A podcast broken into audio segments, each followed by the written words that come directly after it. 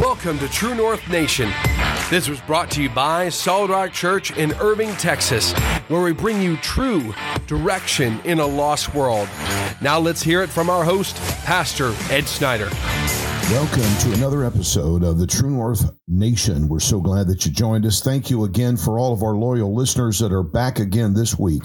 We have so many exciting things that's going on, great things that are ahead of us. Today, we're going to be talking uh, in the Fruit of the Spirit series.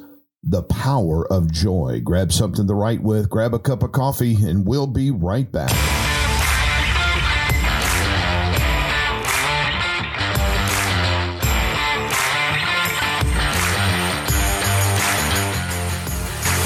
And we're back. And again, so excited to have you with us. We are so incredibly thankful for you, our listeners, loyal listeners that join us each week here at True North Nation. If you can do me a favor and share this podcast with somebody that you feel like might uh, be blessed by it, I deeply would appreciate it. Also, hit us up on our on our social media. Uh, make some comments. Give us some comments here on the website of truenorthdfw.org, and we would appreciate it. We want to get some good discussions going on the subject of the fruit of the Spirit. Now, the one thing that that I feel like God has led me into this series of fruit of the Spirit is nine uh, nine gifts that God has given to us inside the package of baptism of the Holy Ghost. You know, we we strive to live for God. We strive to be like Christ. And that's what we hear. To be a Christian, definition of Christian is to be Christ like. But how? How do we accomplish that? The world that we live in right now is becoming extremely complicated. Uh, it's just something that our parents, when they were young, my parents especially got married in 1950. And yeah, they had things that they dealt with back then. Uh, the public school system was dealing with kids chewing gum in, cl- in classrooms and passing notes. But today it's guns and teenage pregnancy and, you know, which bathroom do I go into? And it's just so complicated in the society that we live in today. But God is greater than our society. God is greater than anything that we come up against. So I just felt in prayer that God has given me this series or brought it to the surface because it's always been there is to uh, talk about the nine separate fruit of the Spirit. Uh, you know, love. And then that's the first on the list. We need to learn to love each other as much as we need to learn to love God and proper love, not lust, not infatuation, but true, deep, meaningful love. And then, of course, joy is what we're going to be talking about. And joy is extremely powerful. If we will, as we journey together over the next nine episodes, in fact, matter peace might take a couple of episodes because I don't know if you know this or not, but peace, the subject of peace, is very deep. Um, and it's extremely awesome when we start diving into it next next week. So today we're going to look at the power of joy. James tells us to consider it pure joy when we face trials of many kinds. Now that statement, James is telling us to consider it pure joy when we face trials of many kinds. How in the world do we even consider joy, much less pure joy, when we face trials of, of, of 2022? But here's some questions. What is the joy he's talking about? Do we have a definition of this joy? And what in the world could James possibly have meant for us to consider pure joy? I mean, tribulations that seem like uh, is going to crush us, but a joyous occasion? So let's dive in. Let's take a look at it. What is joy in the Bible? Now, there's a familiar verse, James chapter 1, verse 2, that uh, humanity really needs to look at, us as human beings. Uh, it, it humanly does not seem to make much sense when we look at James chapter 1 and verse number 2. Uh, in this very practical New Testament letter, James begins right out of the gate his important teaching about facing trials by writing this verse of Scripture My brethren, count it all joy when you fall into various trials. That's that's his lead in. That's how he starts. Count it all joy when you fall into various trials. It's probably true that that most readers may hear that verse and respond by asking an obvious follow-up question. How can that possibly be true? I mean, James teaching doesn't quite make sense in our modern world. How is it possible to have joy when we experience life's various trials? Think about that question. The process, of course, is learning to respond with joy you see, folks, it, you know, yes, the Holy Ghost comes suddenly. The Bible says in Acts chapter 2 that, that it came as a right, rushing mighty wind, shoom, and it just filled all the house where they were sitting. It was just an amazing event. And even time, every time we go to church, it should be an amazing event how the Spirit of God, the Holy Ghost, just sweeps through uh, the worship worship area or the sanctuary where we are gathered together. It's an amazing deal. But you know, when, you know, I've always said this, heard it years ago, probably from an old time, old uh, elder somewhere. It's not how high you jump, it's how straight you walk when you come down. And so when we think about that, now it's easy to come and just get, you know, get caught up in the music and the and the emotion, all of that. And that's good. That's good. We we are emotional people and we need to remain emotional and we need to have uh, awesome exuberant worship and praise. Amen. And let God just fall on us and saturate us. But when we wake up on Monday morning, reality hits. When we wake up in uh, on the in the on, on Monday morning, everything that we're dealing with that we were able to escape the day before in our time of praise and worship and singing and preaching and praying around the altar suddenly comes back to our mind. The pressures, the job situations, the kids, the family, the decisions and finances that we need to make.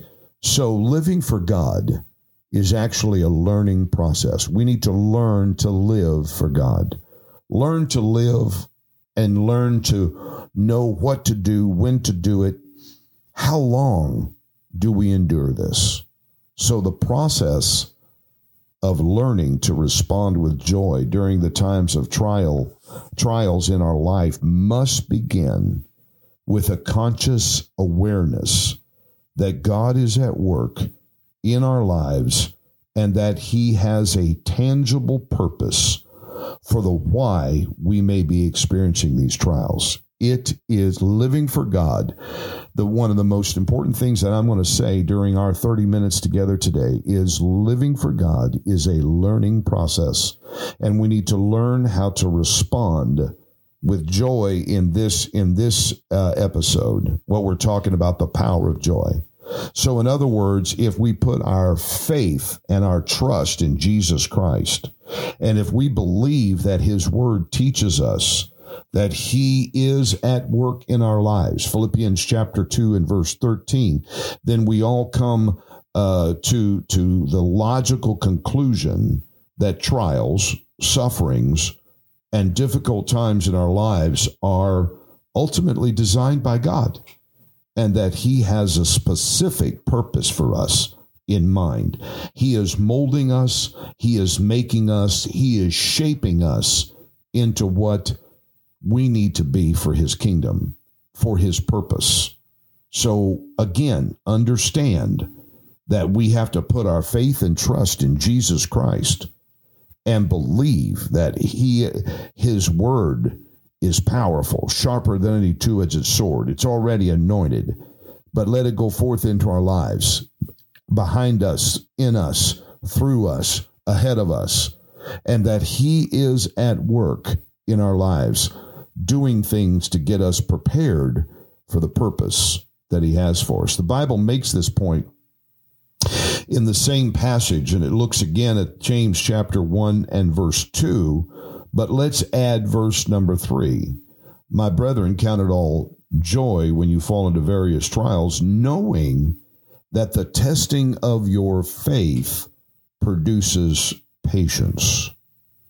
So the text is very clear. When we can respond to life's trials with a genuine joy, if we know that the Lord has a purpose for why he would allow those difficult times of suffering and trials, and in this passage, the purpose of, of trials was to produce patience, endurance, the ability to hold up under trial in our lives. Any athlete that you talk to in any sport out there, what what is the athlete's ultimate goal? Build endurance to be able to go for the long run, for the long ride, for the long shot, to be able to, to condition the body to hold up under a long period of time, to play the rough game, to play the enduring game, to pay, play long, to play hard, and to win. Well, spiritually, that's what we need to do. We need to be in it for the long haul. We need to go for the long shot. We need to do it and and do it right and do it uh, consistently. Patience and endurance. Amen. By Paul said to lay aside every weight that's easily beset us and let us run this race with patience. So, knowing that God is doing something specific in our lives, and that He is doing what is best for us to help us respond with genuine joy brings a whole new light to what what and why we're going through things. Life's trials are certainly not fun. I hate trials. You know, you know how it is. Everything's going and cranking, boy. I mean, everything's falling into place, and the money's there, and the bills getting paid, and the kids are behaving, and uh, the car's running right, and everything. Man, this is awesome. I'm getting ready to buy a new house, and you know, everything is is just peaches and cream. But somewhere down the road, there's a pothole. Somewhere down the road, there's clouds forming. We're going to hit a trial, and you know it's coming you know it's it's headed your way, and I hate it, but I also enjoy it. Why? Because it's like it's like a good workout in the gym. You go in and get a good workout. You get a good sweat on. You you break down the muscle tissues so that you can gain strength. Uh, you you learn how to go a little longer on the bike or go a little longer on the treadmill so that you can hit the goal, lose the weight, tone your body up so that you can be healthier in your body. Spiritually, same thing. We got to go a little longer. We got to hit it a little harder. We got to break a good sweat. We got to break down some things so that we can build up and become stronger in word and in spirit. And so they're not fun. Going to the gym is not fun. And but yet it's it's an absolute. It's an exercise for the body is absolute. It's it's needful. All right. So when we understand and react to those painful situations with joy, the understanding that God is demonstrating his love for us through the circumstances, it's going to bring a whole new light to when you go through trials. Romans chapter 15 and verse 13 says, May the God of hope fill you with all joy and peace in believing, so that by the power of the Holy Spirit you may abound in hope. So God can fill us with joy. But we have a proper understanding. Do we have a proper understanding? And do we have the proper definition of the gift of joy? So let's define it. Let's take a look at it. What is the definition of real joy? So let's go back to the beginning and identify a, a working definition of joy. Simply put, biblical joy is is choosing choosing to respond to external circumstances with inner inner contentment and inner satisfaction because we know that God will use these experiences to accomplish his work in us and through our lives. James is simply telling his readers that they can choose to respond with joy even during times of trials and suffering. So, what's that mean? Joy is a choice. You can choose to sit around and lick your wounds and do the oh me and poor me and I'm so uh, I'm being punished and so on and so on. Or you can choose to be joyous. You can choose to be happy even though it feels like your world is crashing down around you. You can choose to be joyful. John chapter 15 and verse number 11, New King James Version. These things I have spoken to you, that my joy may remain in you, and that your joy may be full. These things I have spoken to you. Jesus is talking here. The things that I'm giving to you, the things that I'm speaking into you, is for the purpose that my joy might remain in you and that your joy may be full. Now, John chapter 15, verse number 11 in the New Century Version, it says it like this I have told you these things so that you can have the same joy I have, and so that your joy will be the fullest possible joy. Isn't that awesome? Doesn't that bring a whole new light to the subject of the power of joy? But it does come from the Lord, and He alone is the originator of true joy. You don't have to produce it. You don't have to drum it up on your own. You don't have to, you know, I, I like to read some self help stuff. I like to read uh, positive motivational quotes by different ones. I enjoy all of that, but nothing replaces the Word of God. Nothing replaces God's Word. That is the ultimate uh, positive uh, statements that you can read. That's the ultimate motivation that you can put in your spirit and mind.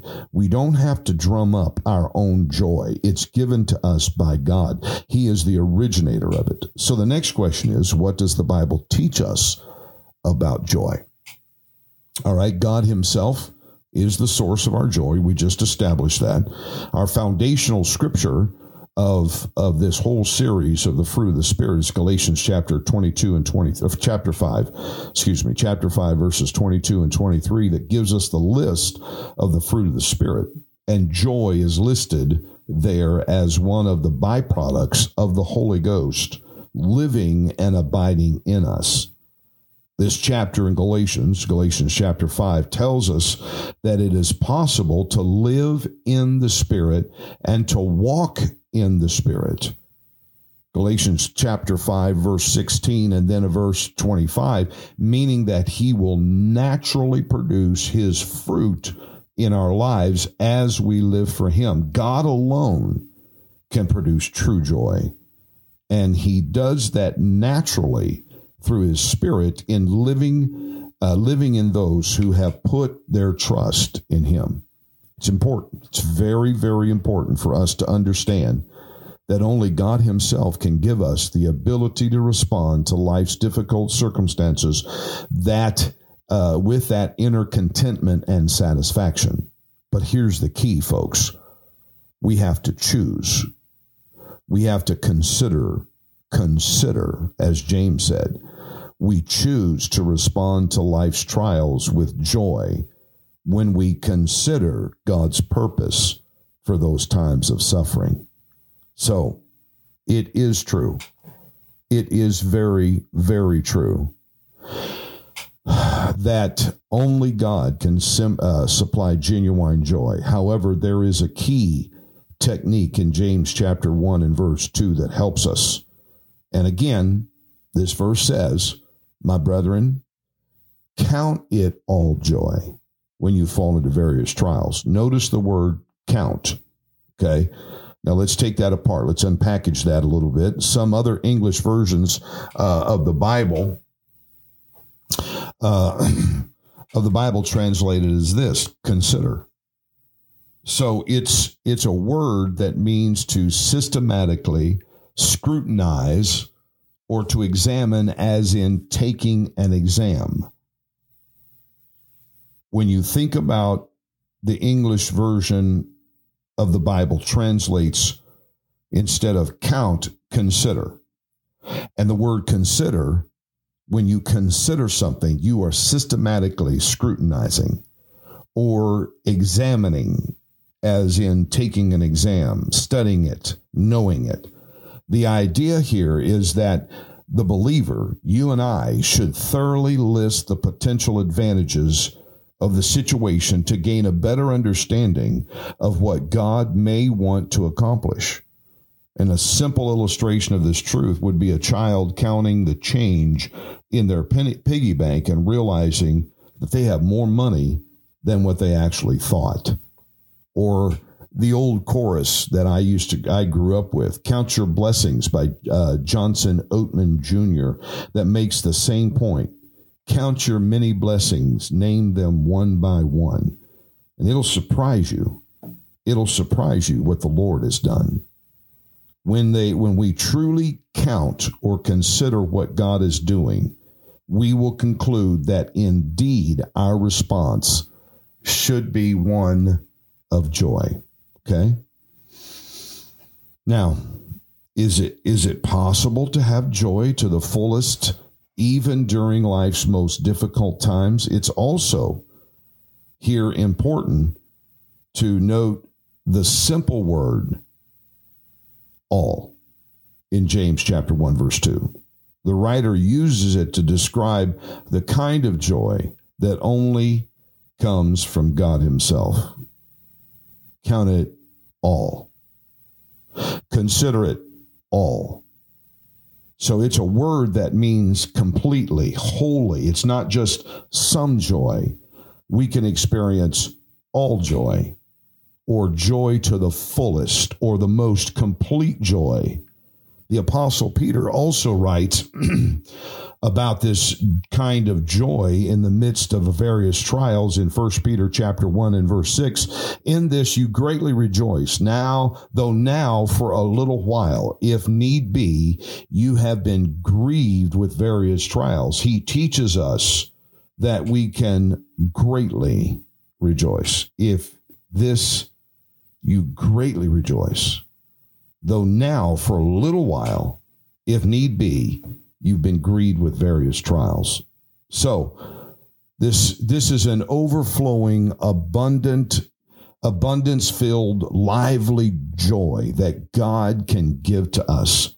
It's exactly the kind of joy that God's people can experience, even when we're faced with various of trials, difficult times, sad times. God provides that abundant and that a clean or complete joy. Count on it bank on it, get ready for it. God is able to do exceeding abundantly above all that we can even ask or think of. Consider it, count on it. That's what we've got to do, ladies and gentlemen. We have got to learn the process we have, when we go through this, we are learning how to live for God. We are learning that through it all, God is able. God is willing. It, it, it, it makes his heart glad when we succeed in his word and spirit. So this is an overflowing abundance. This is an overflowing, filled, uh, filling with lively joy. It's the kind of joy that God can, God's people can, can experience. And it's a natural human inclination to think that living through trials and negative circumstances would not be an occasion for joy. It's it's human to think that. Uh, in in our terms or in our world as a human, it would be natural for us to think that. But choosing to respond to life's difficult situations with that inner contentment and satisfaction just doesn't seem to make sense.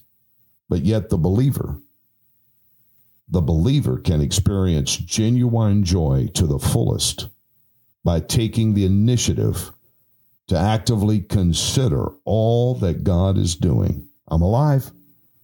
You know, something may have been taken away, but I'm still alive.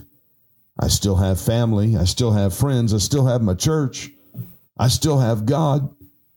You know, I can I can still walk. I've got two legs that I can walk. I've got two arms and two hands that I can reach and do. There's a lot of things to be thankful for.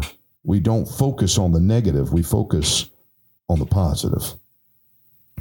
Joy doesn't mean forcing happen, happiness. Now, listen to me as we get ready to close out and uh, bid you farewell for the week. Joy does not mean forcing happiness during a sad circumstance. We can usually tell when somebody tries to fake it until you make it. But joy comes during every season. It's an outpouring of the Holy Ghost.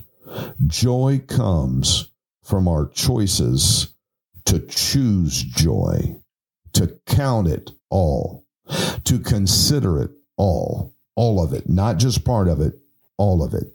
I pray today that something was said during this podcast that has blessed you and that has uplifted your spirit to help you get through the trials and the tribulations that we are living in and through through this very complicated society. Folks, we're almost to the finish line. Hang in there. Uh, the the Lord is coming quickly. Uh, the end of time is near. It is. It's just crazy out there. Stay in prayer. Stay in your Bible. Keep going to church and get the truth of God's word in you. God bless you. I love you. Don't forget. Do me a favor. Share this podcast with somebody that you might consider uh, that would help them and be a blessing to them. God bless. Have a great week on purpose. To find out more about finding that true destination, visit us at truenorthdfw.org.